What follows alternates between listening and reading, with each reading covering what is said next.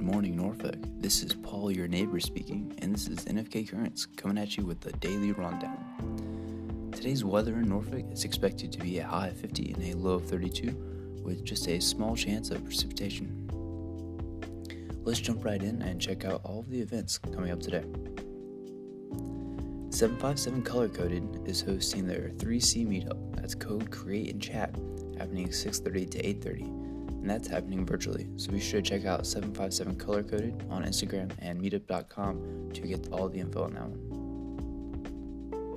757 Run Club is meeting up over at Elation Brewing for a run and walk group starting at 6:15. And again, that's over at Elation Brewing Company on North Colley Avenue.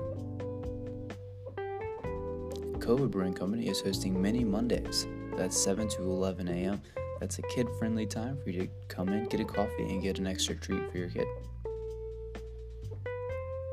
and the Hampton Roads Bouldering and Climbing Meetup is happening 6 to 8 p.m. over at Latitude Climbing, Virginia Beach.